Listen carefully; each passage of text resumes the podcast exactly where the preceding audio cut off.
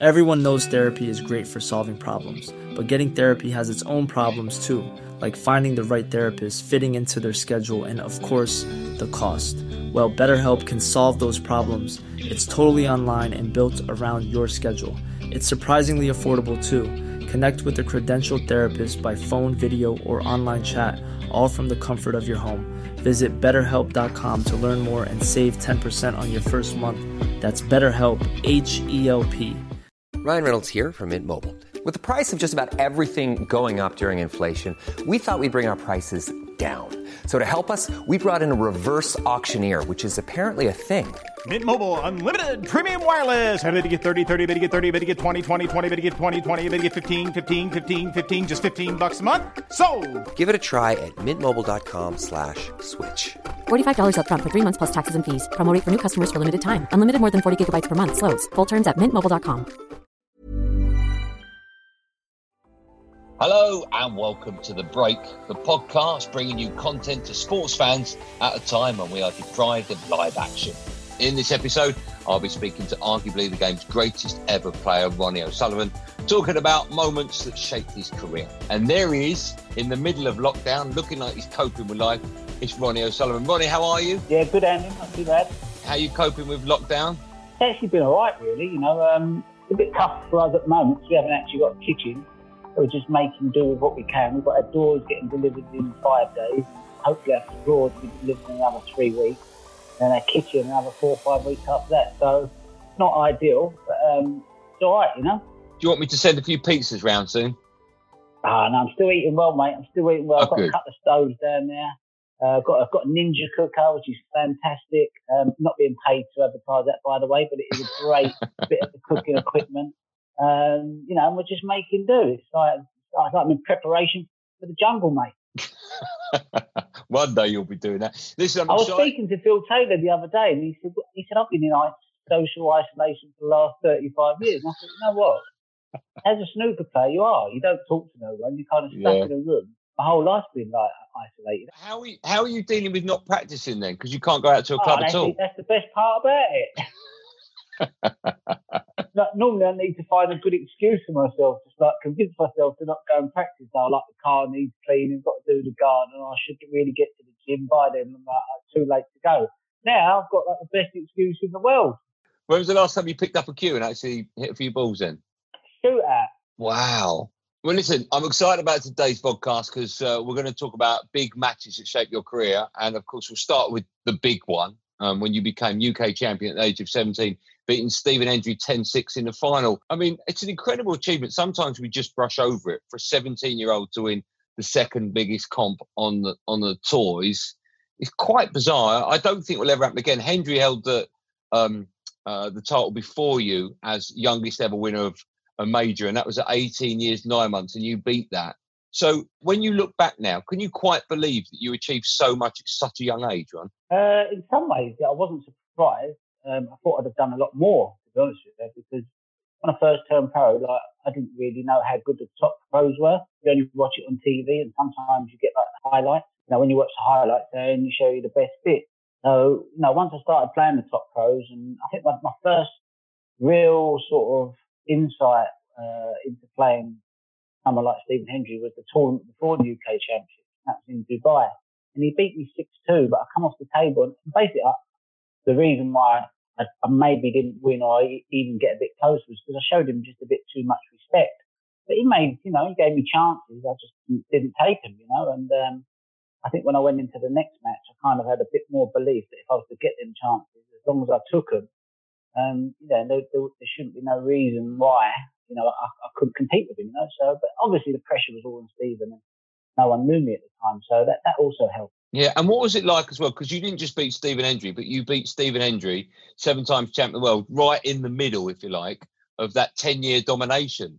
So for a young kid coming through to play what turned out to be one of the game's greatest ever players, of course, that argument will run and run between you and him. But were you fearless going into it because you had nothing to lose? Yeah, listen, it's, it's, it's, it's, so much harder when you're playing someone that's younger than you because Stephen was there, the one to be shot at. So from that moment onwards, he had me, Williams, and Higgins trying to just keep coming at him. And And every time he beat us, it only made us stronger. But every time we would beat him, it made him a bit weaker. Um, that's just that's just the natural thing, you know. So for me now, if I was to play someone like Higgins, it probably wouldn't put so much of a dent in him. But for him to get beat by a younger player, it would really like you know maybe put more of a dent in him. So it's sort of it was a harder harder for Hendry than it was for me. Mm. Uh, that was, of course, your first Triple Crown win. Your next one, you had to wait two more years. You became Master Champion, beat John Higgins in the final, 9 3. What do you remember about that one, Ron? Um, I, I, remember that I was lucky to get through the first round. I was playing John Parrott, who was a bit of a bogeyman for me. I think uh, the first seven times that I played him, beat me. Every time I had to play him, I just thought, oh, you know, this is the one guy that I just never could, could, could, could get near. And uh, he had a straight blue in the middle to beat me 5 4. He missed it. I cleared up, and then um, I go on to win the tournament. And, yeah, to play John Higgins, who, who is my probably my biggest rival um, out of all of them, um, was fantastic. I'll tell you what was interesting. Was looking back at certain YouTube clips, and I saw um, a video of you sat next to Dougie Donnelly. I think it was on the BBC. Dougie Donnelly. Oh yeah, I remember Dougie. You got trophy in your hand, and um, he said, as he's as he's signing off, he said, "I wonder how many other finals we'll have between these two players, Ronnie O'Sullivan and John Higgins." Did you think at the time when you beat John in that final as a young kid that you two would dominate snooker in the way you did? No, I, I always thought John would be one to dominate snooker, break Stephen Hendry's records and, uh, and do all that sort of stuff. And uh, so for me, John Higgins was the best player that I'd ever played. I, I put him above me and, and Williams. Um, go Higgins, me, then Williams. So, you know, everyone had massive respect for Higgins. So, you know, yeah, I, mean, I knew we'd play a lot. Um, but uh, I thought Higgins would be the one to go and do all the records. So you won your first Triple Crown when you were um, 17 in 93. You turned pro in 92, obviously. Then you won the Masters in 95. But you had to wait to 2001 to win your first world title. Why was that? Why was the wait so long between the last tournament we just talked about, the Masters, and the first World Championship you won?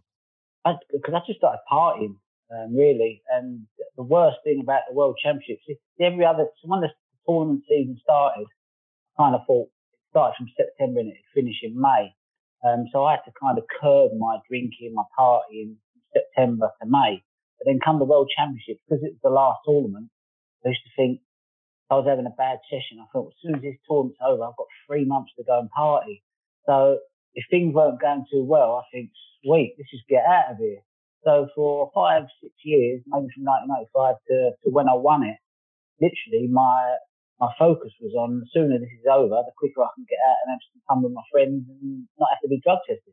Did you um, did you did you feel as though there was a, there was a monkey on your back before you won it? The reason I ask that is because from the minute Judd Trump broke onto the scene, everyone was saying it's a matter of when he becomes world champion, not if. And yeah. he had to wait quite a long time, probably longer than, of course, most would have expected. Mm. Did you feel as though you had that monkey on your back that everyone expected you to become maybe the youngest champion or a 22 year old world champion?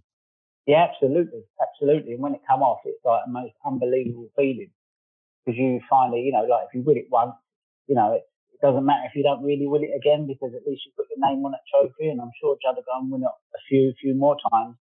But um, the, the monkey off the back is a huge, and that just allows you to go and play now, you know, and just sort of um, just a matter of clocking up as many tournaments and titles as you can get. Did it make a difference to you in that final that John had already become world champion? Did that give you a little bit more determination to make it one, or if you like? Yeah, I think seeing John win it and Mark Williams win it before me kind of made me think, oh, you know, if, um, if I was to never win it, I feel a little bit like I've, you know, I was the loser out of the three in many ways. So, you know, they was always inspiring me when I see that, you know, Higgins win it, then Williams. I thought I have to win it. You know, I've got to try and do all I can, you know, and I took my game apart. I tried to change my game because Sheffield was different, like, you know, it's a different type of tournament. And I just felt like I had too many inconsistencies in my game. I was either really good or really poor. And on them poor sessions, they were the ones that were killing me.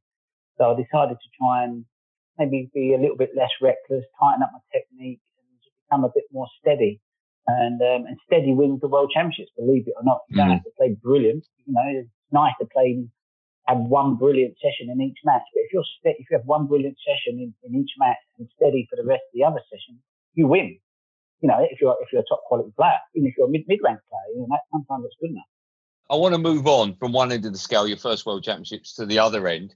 Um, yeah. Your fifth world title, where you beat um, Barry Hawkins 18-12 in the final. Yeah. And you won it um, after taking a year out as well. When you when you came back from that year, did you honestly think I'm in good shape? I've got a chance of winning it, or was it? I know it's such a cliche, but was it every match one at a time? Uh, no, I never thought I'd win it. Um, I never won the world championships and then won it the following year ever. So um, but when I got on the practice table, because I played so much snooker the year before, I kind of felt great immediately as soon as I got on the practice table. But practice and matches are totally different. So obviously I had no match practice. You can only get that by playing matches. So I did feel that each match, parts of my game got stronger.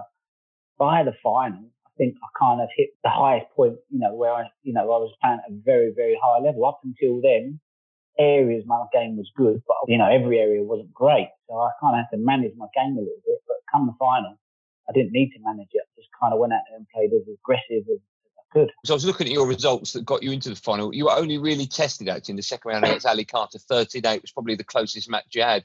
So when you got into the final, were you feeling in really good shape? No, to be honest with you, all the way up until the final, I just felt like I played all right. You know, I didn't play great. There was moments where I felt it was okay, but there's moments where I felt vulnerable and I thought, you know, I lost a few matches and uh, games that I wouldn't normally have lost. And I thought, you know, they're, they're the, they're the frames that probably could possibly stop me from winning this, this tournament. But when I got to the final, I was, I was winning them games. There were, there was like little turning points in each match. And, and by the final, them turning points, I was, I was on them. You know, I was all over him like a rash. So whenever he made a mistake, I'd, I'd, I'd win two or three frames off of it. You, you can only do that when you're in good shape. What do you remember about becoming Masters champion for the a record breaking seventh time? You beat Joe Perry in the final 10 7. We, of course, were all lucky enough to be there for Team Eurosport. It was a, a great night. It must have been so much to you. Yeah, again, that was one of my, my hardest wins. You know, not just just meant the mental battle really. I remember I had hip problems as well, mm. uh, and I couldn't really get any spin out the white ball. So a lot of the shots that I usually like to play, I couldn't play. You know, and when I was screwing back, I wasn't sure how far the white was going to be coming back. So a lot of it was like guesswork and, and under pressure as well. That made it such a horrendous sort of it's a horrible experience. It's a bit like a Formula One driver going out there and he's got two laps to go and he's got no no tread on his tyres. You know, he's being chased down by the next guy behind. You know, it puts you under a lot of pressure. So yeah, that was a tough, tough game, but obviously great to to, uh, to get to seven masters. And um, yeah, no, it was, it was fantastic. And from a seventh master, of course, you won the UK seven times now. Big celebrations. You beat Mark Allen 10 6 in the final. I've been talking to Jimmy and Neil about this, and one of the things that jumps off the page for me, I remember, is you after you won it, you sat in your chair and poured a bottle of water over your head, Ron. That was quite strange. Yeah, no, just you know, you get to the point in your career where you, you think like, how many more victories are going to come? And there was an element of, you know, um, through that match where the, the crowd got a little bit red, little little section of the crowd, and I was so pumped up that once I'd finally got over the winning line, just sort of like all just come out of me. And um, so the water overhead was just my way of just going, oh. I just didn't care. You know, I broke I broke Hendry's record for the majors, which was mm. for me is an important record. You know, that's the only, one of the only records that stays the same. You know, every you only get three shots at the event, so that's a real barometer of you know of who's who the greats are. So I think the majors was was, was great for me. You know, I might not break his seven world titles, but to break his major record was for me was um, amazing. Yeah, and um, I think a lot of people may may not necessarily realise, but seven wins, and you also got to another final. Is that right? I think Selby beat you yeah. in 2016. So eight finals in the UK. That's quite incredible. Yeah, eight finals in the UK. I think there's 13 finals in the Masters. Yeah. I think I've had finals in the Worlds. Yeah, so I've had some. I've had some. Uh, yeah, made a lot of major finals out of the ones we've spoken about, and I'm including the first three and the ones we've just talked about, which one are you most um, pleased about when you look back and reminisce? I think my three best victories, um, remember, was 2012 World Champs, 2013 World Champs, and I enjoyed the 2014 Masters where I beat Selby in the final. Mm. I think I played really well there to beat someone like Selby convincingly as I did. Um, shows that I must have been playing some really good stuff.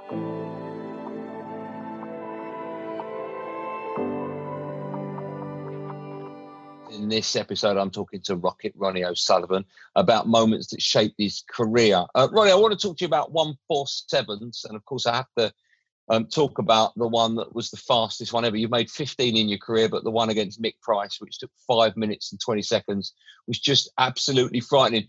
Did you ever think you could do a maximum in five minutes 20? It's just ridiculous to even suggest that, isn't it? Yeah, really. Yeah. I mean, no. I mean, I was a lot faster then, a lot younger, um, much more played. I still play from instinct, but for then it was just sort of, uh, yeah, I just think it was just youth and enthusiasm and all that sort of stuff. So, um, oh, I know I wouldn't be able to do that now because I'm a different player to what I was then. So, yeah, it's still like one of the fantastic moments in snooker, I suppose.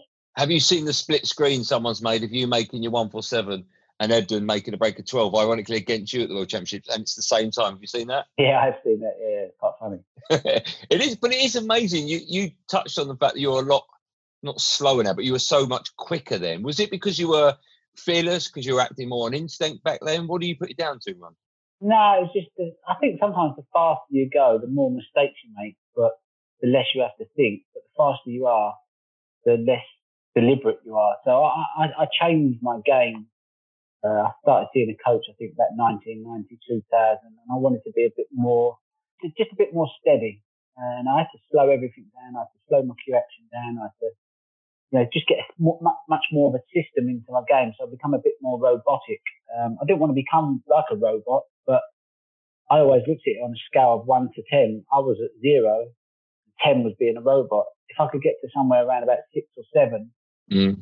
just to balance me out a little bit, that would give me a much better chance to do well in the World Championships, which is obviously it's a marathon and not a sprint. Most tournaments, but one session, you get up for it, you know, and, you know, you're, you're in and out before you know it. Whereas the World Championships, you're playing the same opponent two, three times. Sometimes it's about being efficient and just kind of just keep just chipping away and chipping away. And at some point you pull away from your opponent. But it's the person the most consistent. So I, I had to change my game. By changing my game, it obviously slowed me down a little bit because we were trying to cut out all the, the little reckless mistakes that were costing me matches um, or sessions at the World Championships. I have to talk to you when we're talking about great breaks you've made, even though it wasn't a ton, it was close, it was a 92. I have to talk to you about your break um, against Ali Carter in the final of the 2012 World Championships. Three all, so it was early on in the match. Mm. There were about four or five balls on the cushion. Um, when you came to the table, I don't know if you remember, but you just missed three separate chances, mm. quite relatively easy for someone like you. And as you got to the table, Willie Thorne in commentary said, Well, be lucky if he makes a 20 here. And then you went on to clear the table. Four or five balls I mentioned on the cushion it's everyone talks quite rightly about Higgins' 69 to beat Jimmy in the semi-final of the Worlds because that was a great break for so many reasons. Of course, you know the winning ball going in, he gets to the final, etc. But your break, your 92 against Carter, is I think up there with some of the best breaks of snooker I've ever seen. What what do you remember about it, Ron? Um, if, when I watch it back, I sometimes think, why did I play that shot? Why did I do that? Why didn't I just bust them open? It'd have been a lot easier. But there's times when you're playing and you just feel like you've got the cue ball under such good control that you think, I don't want to take a risk. I'll pop the blue, get on that red, pop the red, get up or high on the blue. And so it's all like you just, I had the confidence that I was going to play every shot perfect. I didn't, whenever I was out of position, I was a- always able to recover the shot. And obviously, like watching it back, I think surely there was an easier way about going back clearing that table, but I get why I chose to pick, you know, one ball at a time. Yeah, no, listen, when you're playing that well and feeling that good, the pockets look massive, the, the, the table shrinks, you know, it's like playing on a pool table. So, you know, you, you just play each shot that's in front of you. And, you know, at the time, it just felt like quite, quite easy. When, when I'm watching it as a fan, as every ball goes down, I'm thinking, if he clears the table, my goodness. Are you thinking that as a player when you're on the base? No, not at all. I, I always go to the table thinking, not always, because some days you're just not seeing it great. But most of the time, I just go to the table and I just think, I want to clear up here, you know. And that, sometimes that's why we I take shots on that the commentators might think you should play safe. But in my head, I'm thinking, no, this is, you know, if you're to win tournaments and be a serial winner, mm. you can't give up the table that easy. You have to kind of dominate the table. Sometimes you've got to take on what's considered a high risk shot, but to, to some of the top players that, that, they that they're not as high risk as they would be for maybe some of the lower ranked players. So, you know, you um, I've always had that mentality to try and kill the game off in one visit as many times as I can. Uh, you certainly did that as well, of course, in the Welsh Open in the final um, to win the final by knocking in a one four seven against Ding Junhui. Um, that had so many great moments in it, including one of the greatest shots we've seen, certainly on a, a maximum. That red you played left-handed, the last red to get on the black, the white coming between the pink and black. What do you remember about that whole um, final and also that one four seven? Yeah, I, I remember like obviously playing Ding in the final. He's, he's, I love playing Ding because he just plays the right shots. You know, he's very he isn't going to like fight, power you off the table. You know, he plays the right game. So he's, he's quite a com- you know the sort of type of player you enjoy playing. And um, yeah, I remember getting a good start in the in the, in the afternoon playing. I was playing very very well. I remember you know all through that tournament I was like hardly lost a frame. I think the Masters I lost about four frames the whole tournament, and then in this one I think I lost about five or six frames through the whole tournament. So in two tournaments I lost ten frames. I was absolutely flying. So um, I just remember coming into the evening. He started off with a couple of centuries. Oh, you know, make a bit of a game of it. And then I won the next. And then I just remember getting left this long red and got in and, you know, just started to start picking ball off the ball, knowing that obviously I was the difficult red along the cushion. So there wasn't so much pressure on me to get the 147 because I thought, well, you know, it's highly unlikely that the time I get that red that I'll be able to get there and get back up for the black. So, but when I did, when the red did go left-handed and it come down I was like, whoa, hello is on. I've spoken to you many a time about that red, mm. and you've you've told me that you, you potted it, you put gear on the white to bring it back, and you're just hoping to get it near the black yeah. to give you a chance yeah. of potting it and getting on the yellow. Yeah, yeah. I never played to kind of like come anywhere near between the pink, or I just say anywhere down there I do. Just pot the red, as long as I've got some sort of shot on the black, um, that'd be great. But obviously, you know, I'm, you know, you've got an idea that it's going to come. You know, you not you don't want it to go near the cushion, or you don't want it to kind of like as you're aiming into an area really. So I knew I wouldn't be too far away from the black, but the white it landed, you couldn't have picked it up and there better with your hand. Could you have got that much gear on the white if you're using the rest? No, no, no absolutely not. Mm-hmm. Nah, nah. But you could, but you would probably miss the pot. Right. So to be able to screw that in and get the accuracy um, that was needed, it was a lot easier doing it with the cue in your hand. Uh, let's talk about other uh, notable breaks that you've made. Uh, a 146 against Barry Pinches at the 2016 Welsh Open. Now, let me ask you this. I've seen it many times. I've seen it coming into this interview today. You took the 14th mm. red, right? Mm. And then uh, you potted the black, and then you you fell a little bit, I think, too low on the red to come down for the mm. black. So it left you no option but to take the pink. Now, is that what happened, or were you always going to get a one four six in that break. Yeah, there's no way they'd get a one four seven. if there was so, no chance. So if you would have been, if you if there would have been a big prize for the one four seven, and you'd have still fallen too short on that red, you'd have tried to put the red and go round the ball area. hundred percent. Yeah, oh, okay. yeah. I didn't even need to go around the tail. Just screwed it in a little bit, so I'd been yeah. on the black. Yeah, but you did it. You did it. Was it against Ross Ballman in the UK Championships? You not did a one four six against him as well? Yeah, I've done it there as well. Done it there. Yeah, and I've done it with Ding in the World Championships. I think I've had three one four sixes now. Yeah. That could have been maxes. And that doesn't bother you. You're not adding to your list of maximums. Nah. No. I don't care, mate. Okay. Yeah.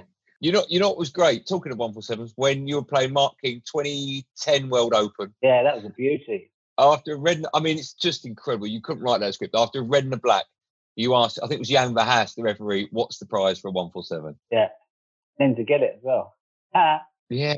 Brilliant. That was just that was incredible. When you're asking him for that reason, because if there wasn't a big prize, you wouldn't have taken it on. I knew it wasn't a big prize, but I then also knew that if I was to say uh, there should be a bigger prize for one four seven, that you get people going, oh, you know, you're ungrateful, you're this, you're that.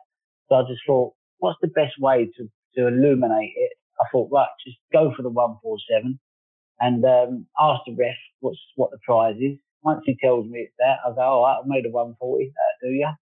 Um, you know, that's just it just just it just makes it much more of an interesting talking point. You know. Will you ever get to a moment where you refuse that black and just walk off? I would have done it, but it was it, Jan sort of uh, talked me into doing it. Um, yeah. yeah. I'm glad he did. Yeah, I'm glad he did. Mm. You must have got a lot of satisfaction when you made that one thousandth ton to win the Players Championship 10-4 against Neil Robertson. Uh, again, I was watching that back, and what what stood out for me is when you made the century, the clapping started and it continued throughout the rest of the frame when you're clearing up the colours. You, you know, your face, your your expression, you just lit up. You must have enjoyed every minute of that. That must have meant a hell of a lot to you, Ron. Yeah, it was a great moment. Um, fantastic moment, you know, especially to do it at the, the Guildhall where I won the first, my first UK championships. You know, such a great playing, playing venue, the Guildhall is. you know, you always play some of your best snookering venues like that. So to win the title and then make the century in the last round against Neil Robertson, who was a fantastic player, for me, it was like, you know, if you're going to do the thousandth century, um, that was the perfect place to do it. So, yeah, I was buzzing, you know, the crowd were excited and, you know, one stage I didn't know whether to carry on playing or let them carry on clapping and, you know, I thought just keep fighting the balls. If they're, they're enjoying it, I'm enjoying it. So it was, it was a good moment. Yeah, it was a great moment in snooker. Uh, let's talk controversial moments in snooker that you've been involved in. The obvious one that jumps off the page is your match against Stephen Hendry in the 2006 quarterfinal of the UK Championships, 4 1 down, miss a ball, shake his hand, and walk off. Yeah. I to be honest with you, I wasn't having a lot of problems at home um, for my family life and stuff like that. And I just didn't even want to be near a snooker table, you know, but I had to go to play because it was obviously my work. But I just wasn't in the right frame of mind at all. And, um, a few matches before that, I just wanted to shake the guy's hand and walk out. You know, I just didn't want to be in that environment.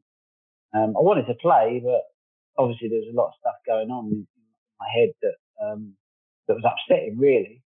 So that you know that that that could have happened two or three previous four matches to, to Hendry, and I just was out there playing Hendry, and I just felt, you know, I just thought I'm not going to win this match. I'm not. I'm not. I'm not feeling it. I don't really want to be here, and uh, I just want to get out of here. So you know, for me, it was just shitty down, and, and off I went. Have you ever felt like that since, Ron? Nah, no. There's times I'm sitting there thinking I don't want to. You know, I'd rather be at home, or you know, I'm not enjoying. Probably had a bit too much travelling, but I would never, never do that again. You know. Uh, let's talk about some funnier moments in your career. Uh, the streaker in the final of the Masters in '97 against Davis at the fantastic venue, the Conference Centre in Wembley. Um, a game that you went on to lose. You know, I've been talking about this actually in great detail. You went 2 0 up two tons, then she came on, and then the match sort of turned a little bit. What do you remember about? this is going to sound a bit loaded. This question. What do you remember about her? yeah, it's quite bizarre, really. It's obviously, like you know, you're there playing. The weird thing was, I was sitting opposite, so I, I actually see her taking her clothes off. I said, "What's she doing now?" then she kind of like ran down. She done like a couple of laps around the table, but I think she was waiting for somebody to come and like get her off, but no one would. So halfway through, I think she was feeling a little bit silly, thinking like, I'm, I'm gonna, I think I think she was looking for someone to come and take her away and cover her up and let her get out of there. She'd she'd come to do what she obviously came to do. Um, yeah, it was it was quite funny. Yeah, it was. I'd say it was. I'd say it was very funny as well. Uh, Barnsley 2017 English yeah, Open. Yeah. You know what I'm going to say, don't you? Yeah. You're clearing up, and then Yeah. an old lady walks on. How she how she managed to dodge security, I still don't know. And then you carry on clearing the table, and then you give your cue to pot the final black, which she sadly rattled. But that was just barking, wasn't it?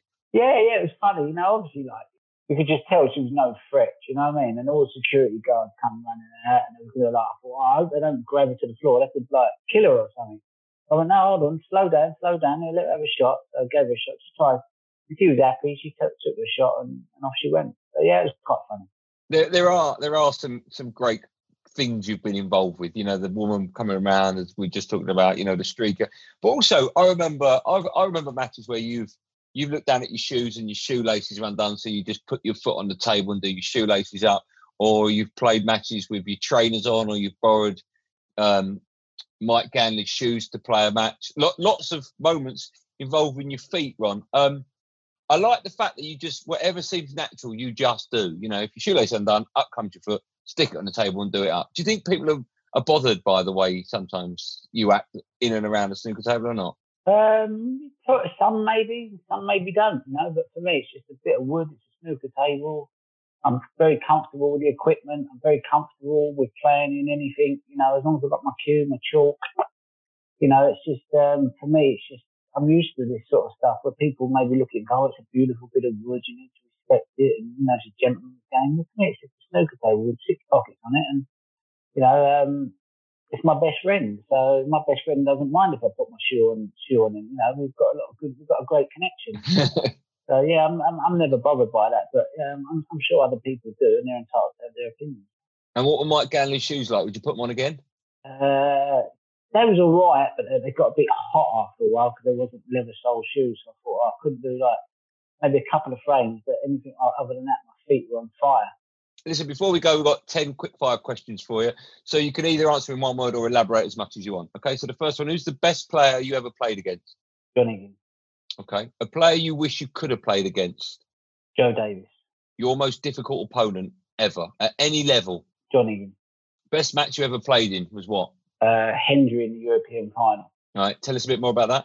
Uh, I remember playing Hendry in that. We- We were both playing pretty good, and I beat him nine six.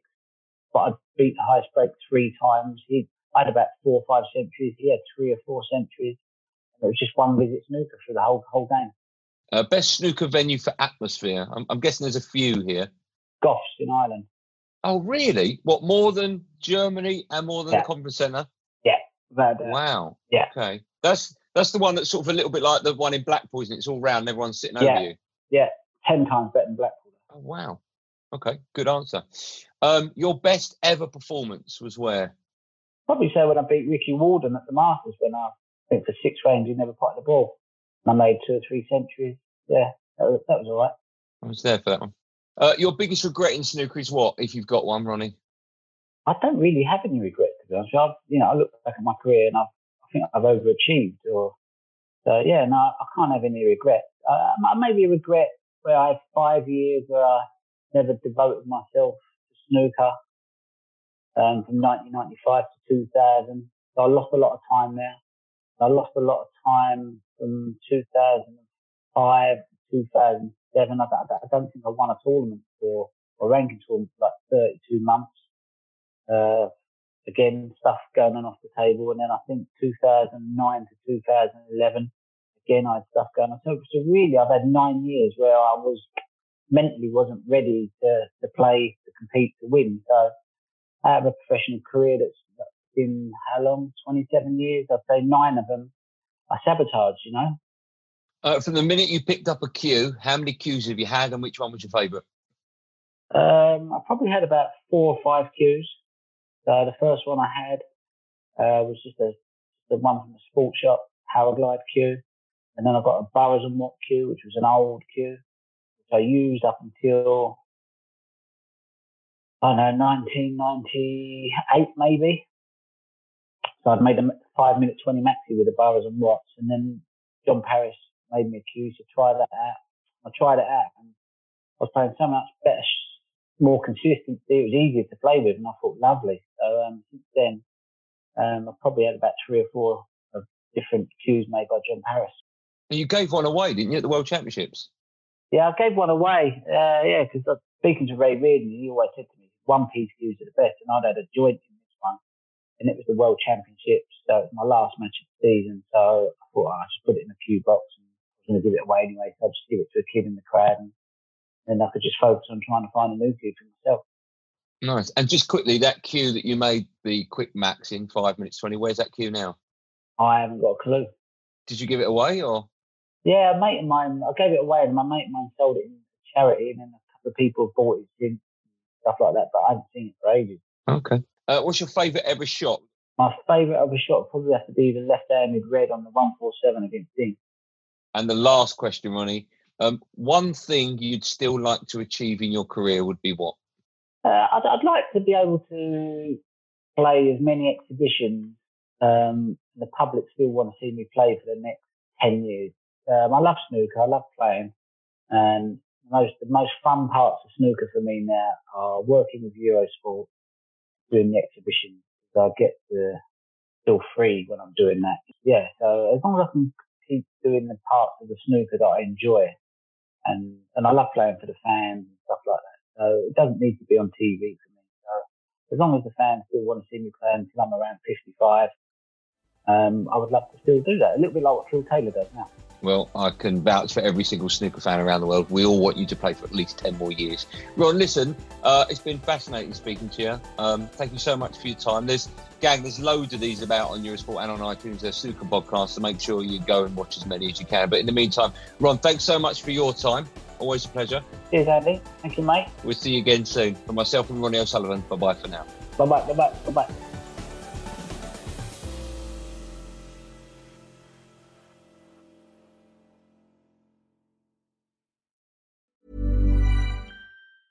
Planning for your next trip? Elevate your travel style with Quince. Quince has all the jet setting essentials you'll want for your next getaway, like European linen, premium luggage options, buttery soft Italian leather bags, and so much more. And is all priced at 50 to 80% less than similar brands.